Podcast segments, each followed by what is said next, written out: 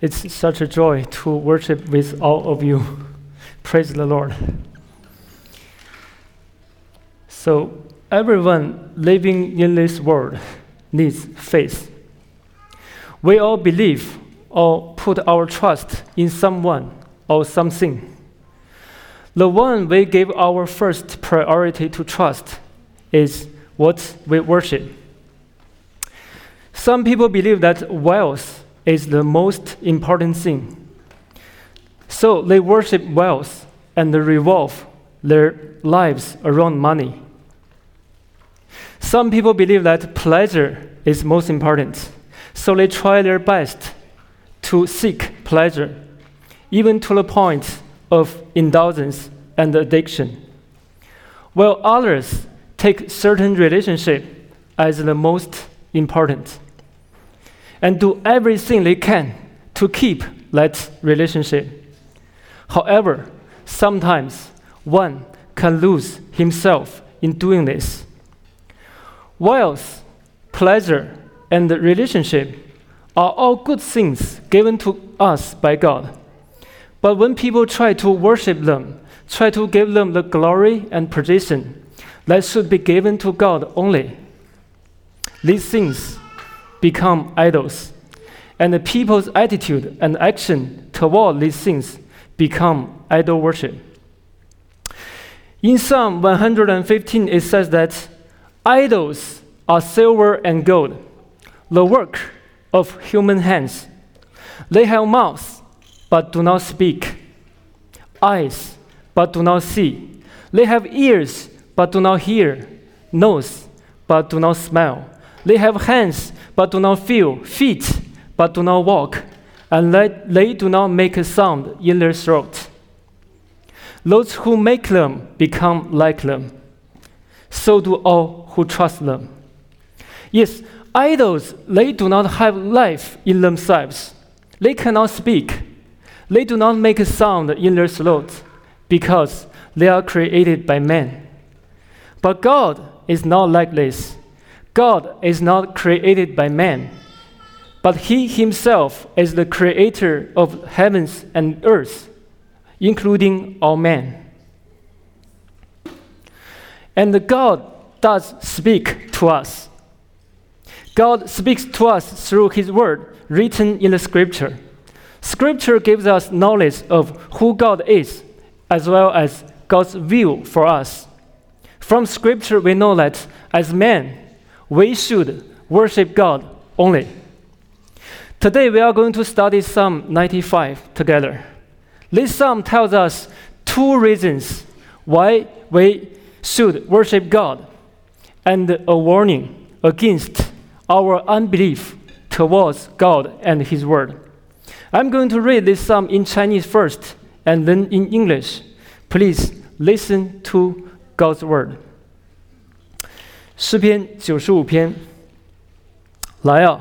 我们要向耶和华歌唱，向拯救我们的磐石欢呼。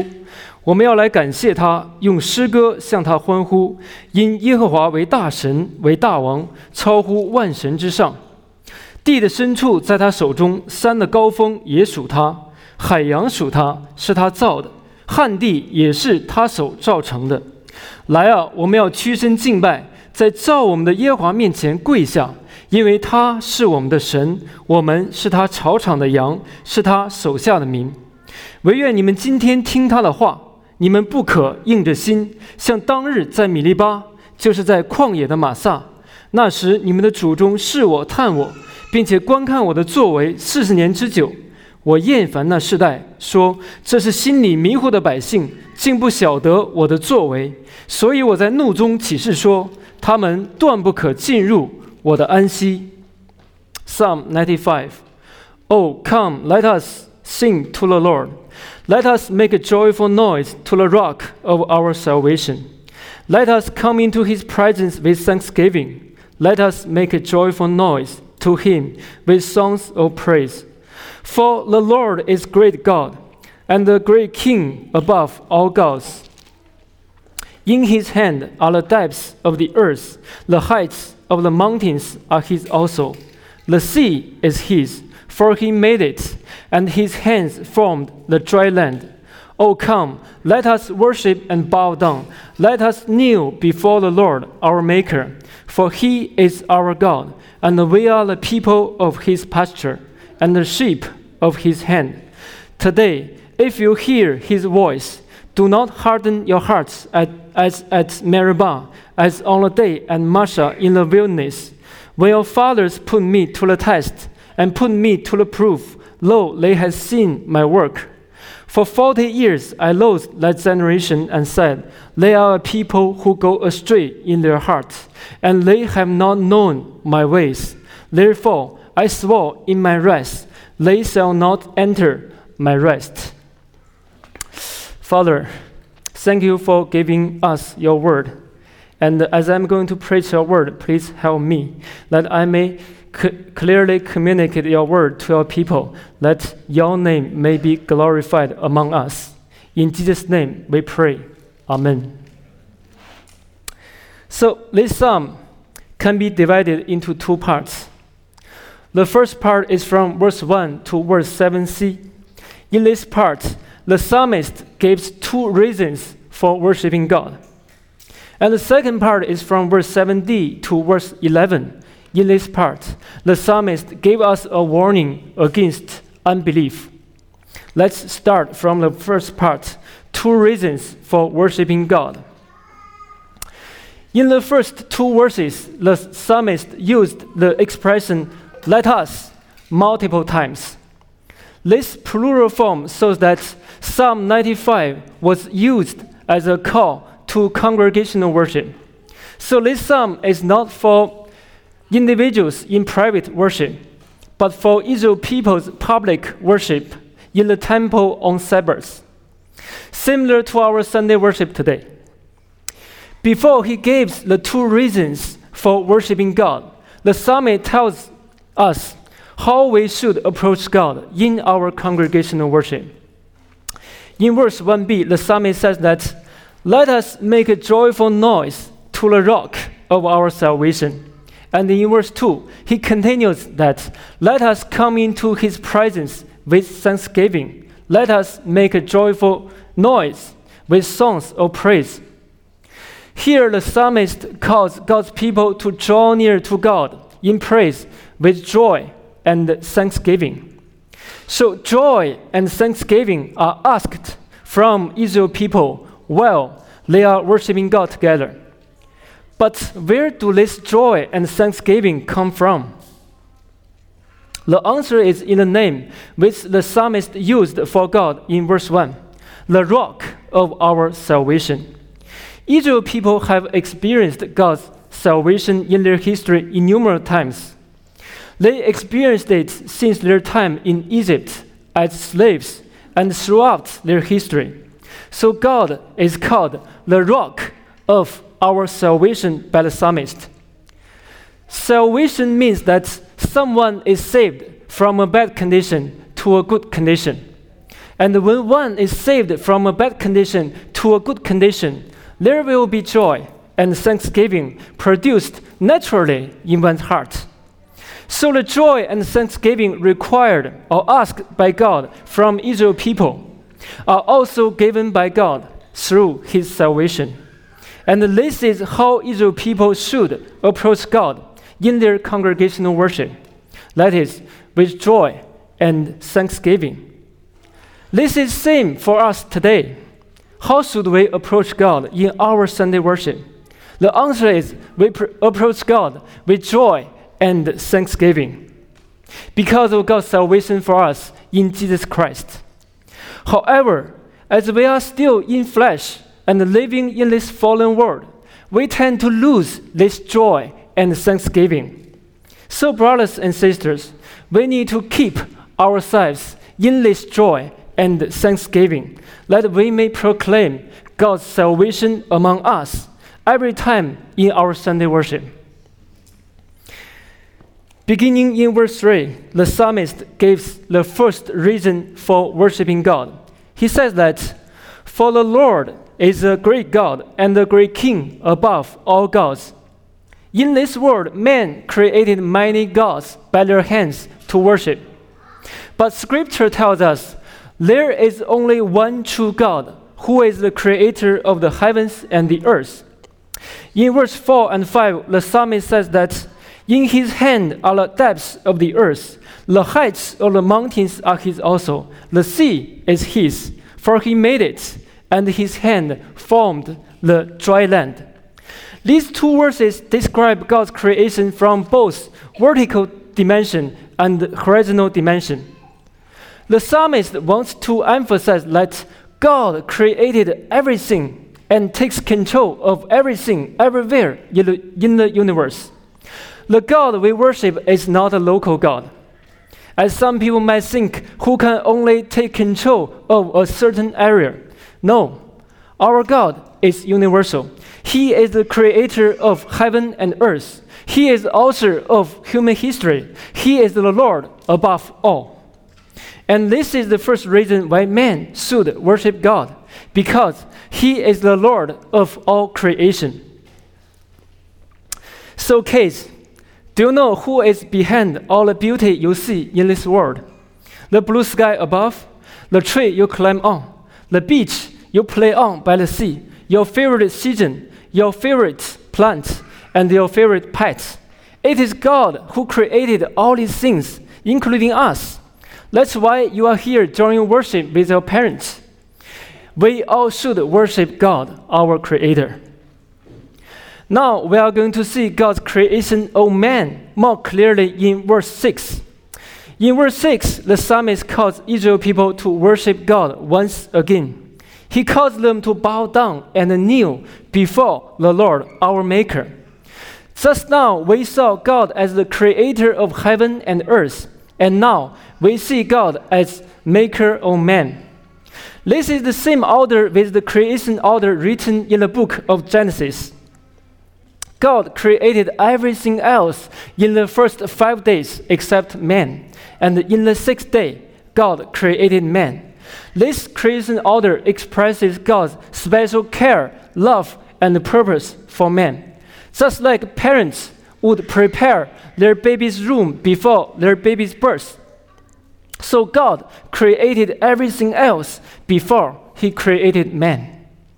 Man is the crown of, the, of all creation because God gives his image only to man. And God's purpose for man is not only to let man represent himself in the world, but also to help man to enter an intimate relationship with God himself. And this intimate relationship is a covenantal relationship that is first seen in God's covenant with Adam, and later also seen in God's covenant with Israel people as a whole. This covenantal relationship between God and the Israel people is the second reason given by the psalmist for worshiping God. See in verse 7 that, For he is our God, and we are the people of his pasture, and the sheep of his hand. This is a covenantal language describing God's covenant with Israel people. Leviticus chapter 26, verse 9 and 12 say that I will turn to you and make you fruitful and multiply you and will confirm my covenant with you. And I will walk among you and will be your God, and you shall be my people. In the Old Testament, God chose Israel people as his own people. And God revealed his law to them and lead them like a shepherd, so that they may know God, enter into this intimate covenantal relationship with God and enjoy His presence among them. This intimate covenantal relationship reflects that God is not only the creator Lord of Israel, but also the Savior Lord of Israel. As their Savior, God saved them and will continue to save them from all their enemies because of His covenant with them. So, Israel people should worship God, their Savior, with joy and thanksgiving. Today, brothers and sisters, when we gather together to worship God, we are also motivated by God's gracious saving acts shown to us in Jesus Christ. He made He saved us, God saved us from sin, death, and the final judgment through Jesus Christ. He made a covenant with us through the blood Jesus said on the cross. So we have even stronger motivation to worship God with joy and thanksgiving. We know more about His mercy and grace. And with the Holy Spirit dwelling in us, we are more aware of God's presence among us. Therefore, let us celebrate with joy and thanksgiving in our worship and enjoy God every time we gather. Now we have seen the two reasons given by the psalmist for worshiping God. First, man should worship God because he is our creator, we are his creature. Second, man should worship God because God is our savior and he graciously made covenant with us. These two reasons are already very sufficient for man to worship God. However, in Israel's history, we see them turn away from God to idol worship many times. And today, it is also our temptation to turn away from God to worship idols. 1 John chapter 1 verse 8 says that if we say we have no sin, we deceive ourselves, and the truth is not in us. Lord Jesus had conquered the power of sin on the cross. Though our sins have been forgiven by God through faith in Jesus, there is still indwelling sin in us that we need to constantly fight against, or we will be led astray from God. The psalmist knows this well, so from verse 7d, he gives a warning to Israel people against their sin of unbelief. Now we come to the second part of this psalm a warning against unbelief. Verse 70 says that today, if you hear his voice, here the psalmist takes what he writes about, that is from verse 1 to verse 7c, as God's voice to his people. It is God Himself speaking through those words. The matter is whether you hear it or not. How does God speak here? Does God's voice come through supernatural phenomenon, such as a voice from the sky with thunder and lightning? Or does God's voice come through uh, an angel? There are cases when God would utter his voice in these supernatural ways, but here God's voice does not come through those ways, but comes through a most common and frequent way, that is, through human words. It seems that it's the psalmist who is speaking here, but ultimately it is God Himself who is speaking through the psalmist. So when we hear from the psalmist, let us make a joyful noise to the rock of our salvation. Let us come into his presence with thanksgiving. It is God himself calling us to bring joy and thanksgiving to worship him. This is also true for us today. Though we are not the direct audience of the, of the psalmist as Israel people, the written form of God's word remains to be God's voice for us. Because God's voice is not just for a certain generation, it is for all generations. Just like God Himself is not limited to a certain physical area, He is the Lord above all lands and all seas. His word is also not limited to a certain age, it is eternal. Heaven and earth will pass, but the word of God will endure forever. Today, this Bible, this Bible is God's voice in its written form. We hear God's voice through the scripture every time it is read or preached. Brothers and sisters, each time when you are exposed to the Bible, listen carefully to what God is speaking to you in your circumstances. This is God's voice for you. After directing Israel people's attention to God's voice, the psalmist gives a warning to them, saying that, Do not harden your hearts as at Meribah, as on the day at Massah in the wilderness, where your fathers put me to the test and put me to the proof. Lo, they have seen my work. Here, the psalmist mentioned a historical event happened to Israel people in the wilderness after God led them out of Egypt. This event was recorded in Exodus chapter 17. When Israel people camped at Rephidim, there was no water for them to drink. In this situation, Israel people quarreled with Moses, saying, Give us water to drink. And Moses said to them, Why do you quarrel with me? Why do you test the Lord? We need to understand that Moses was not the ultimate leader of Israel people. God was their ultimate leader who led them out of Egypt and in the wilderness. Moses was God's servant, a mediator between God and the Israel people. God revealed himself and his word to Moses first, and then Moses delivered God's revelation to Israel people for them to trust and obey. In order to affirm the authority given to Moses, God performed many miracles through Moses before the eyes of Israel people. But ultimately, it was God who declared judgments on the whole land of Egypt and led Israel people out of Egypt.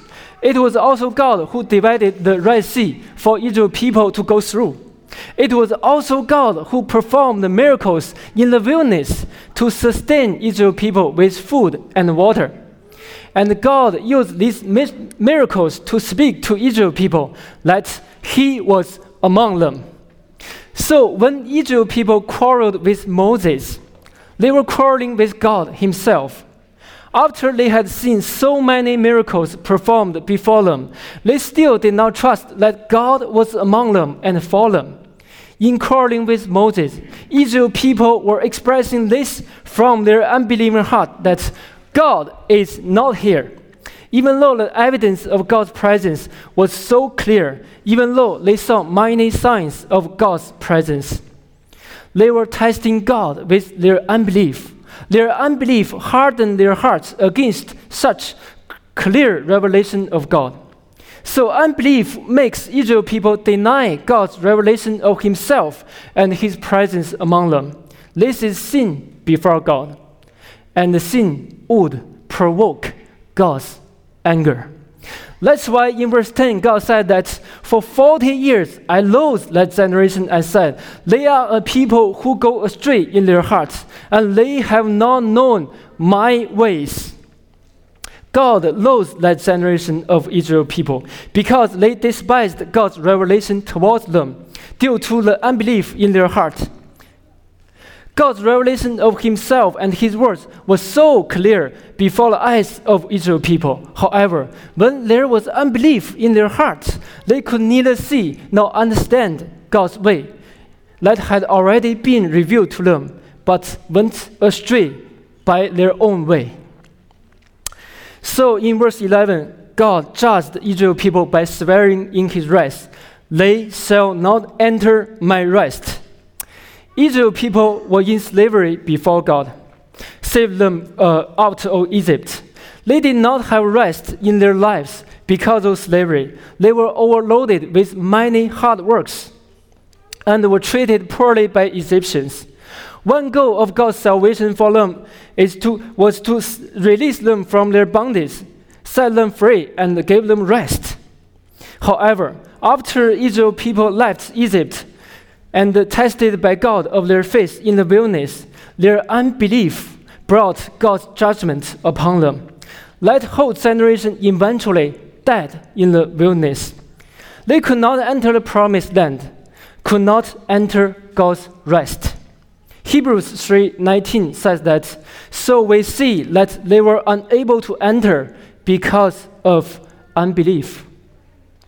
So unbelief is the reason why, the whole, why that whole generation of Israel people could not enter God's rest.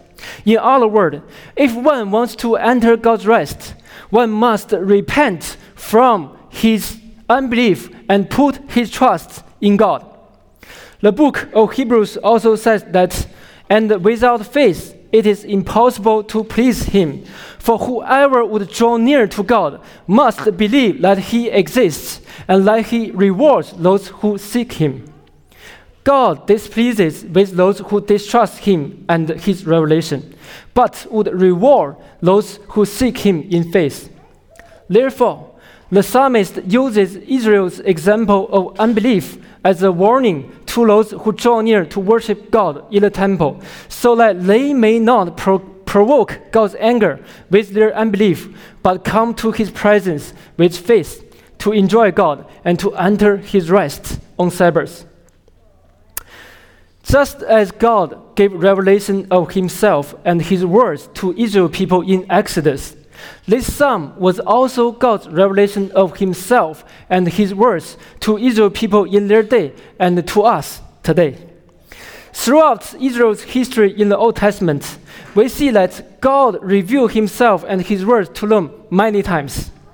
However, Israel people, though entered the promised land, failed to trust and obey God's word. Finally, God judged Israel people in his anger. Their country was conquered. They were exiled from the promised land, sojourned in this world without home, without rest. Israel's failure before God illustrated all sinners' failure before God. As sinners, unbelief is rooted deeply in all of us. We all failed to trust and obey God in our lives. We all desperately desire to enter God's rest, but where can we find our hope to enter God's rest? Our hope is only from God Himself. Though we displease God with our unbelief, but God, out of His own mercy and grace, appointed another day for sinners like Israel people, like you and I, to enter His rest. In order to welcome fallen men into His rest, God sent His only Son, Jesus Christ, to represent us before Him. Wherever Israel people had failed, Jesus succeeded. He trusted and obeyed God when he was tempted in the wilderness. Wherever we failed, we could also trust on his success. He obeyed God even to the point of death. And because of his obedience, especially his substitution on the cross, God's wrath against our unbelief was propitiated and sinful men could finally enter God's rest through faith in Jesus Christ. Therefore, Jesus invites us even now by these words Come to me, all who labor and are heavy laden, and I will give you rest. Take my yoke upon you and learn from me, for I am gentle and lowly in heart, and you will find rest for your souls. This gentle and lowly Jesus is God's way for sinners to enter God's rest. There is no other way for us to rest with God in peace. Brothers and sisters, today we are already in God's rest through our faith in Jesus Christ. This is not a result of our own works, but a gift from God. With this gift in our lives, we worship God with joy and thanksgiving. Because God is good, He not only revealed His words to us, but also sent His Son to obey His word for us, that we may enter His rest because of Jesus' obedience. Thank you, God and Jesus Christ, for your mercy and grace. We praise you with joy and thanksgiving. In the end, let's see how to apply this psalm in our lives. First, if we want to experience joy, thanksgiving, and rest in God, we need to prepare ourselves before Sunday worship. As we know that we are still living in this fallen world, our hearts are constantly distracted away from God.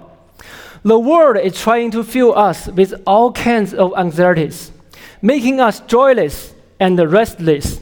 Sometimes, even right before we go to church on Sunday morning, our hearts are filled with anxieties.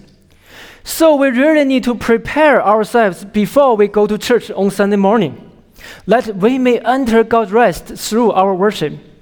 One of the best, best ways to prepare ourselves before Sunday worship is through meditation on the gospel. Because the gospel is the power of God and it tells us what God has accomplished for us in Jesus Christ. And as we prepare ourselves each and every week before Sunday worship, we remind ourselves that in this life we are sojourners. And this life is a preparation for us to enter our heavenly rest. That is, when we will meet Jesus face to face and worship God with all the saints together forever. This is our final rest in God. We are joyfully and thankfully looking forward to that day. Second, we need to bring the joy, thanksgiving, and rest in our Sunday worship to our daily life. Dear brothers and sisters, we don't only express this joyful, thankful, and restful life in our Sunday worship, but since the day we have been saved by God through the gospel, our entire life is defined by joy, thanksgiving, and rest. This is not because we won't have any adversity or suffering after we become Christians. No, God does not promise that for us. But because but it is because everything we meet in our lives is out of the good purpose of God. We trust that God is in control and He is most wise. Even out of bad things, God can bring out His good purposes. We can know this from the cross of Jesus Christ. God's love and righteousness are perfectly met on the cross. God's salvation for sinners like you and I are fulfilled on the cross. And the cross is the most horrible thing. God bring out his best purpose for men through the most horrible cross. So we can trust that God is always good and he always had good purpose for us no matter what situation comes to us. So, brothers and sisters, we can extend our joy, thanksgiving, and rest in our Sunday worship to every area of our lives because of God's goodness. At last, I love to say some words from this psalm to those friends among us who are still seeking to know God.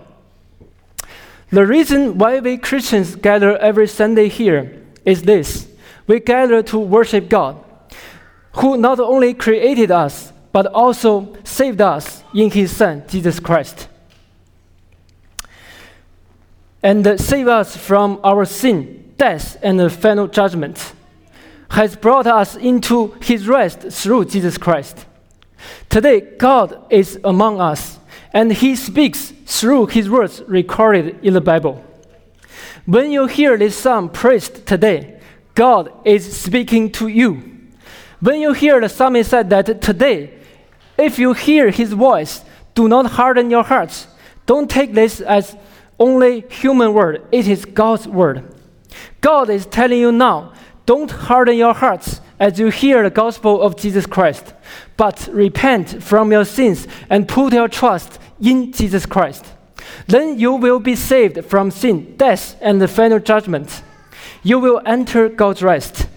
Don't learn from Israel people who hardened their hearts because of unbelief. They despised God's revelation, and finally they were judged by God's rest. Rest. Repent. Put your trust in Christ. Try your best to escape from God's rest and enter into God's rest through Jesus Christ. May God bless those who not only hear His voice, but also love to trust and obey it. Amen. Let's pray. Dear Heavenly Father, we thank you because of your wonderful words to us. We praise you because you gave us this joy and thanksgiving uh, through your salvation. And uh, we pray that your name may be continually glorified among us. And uh, we're looking forward to our heavenly rest. We pray all this in Jesus' name. Amen.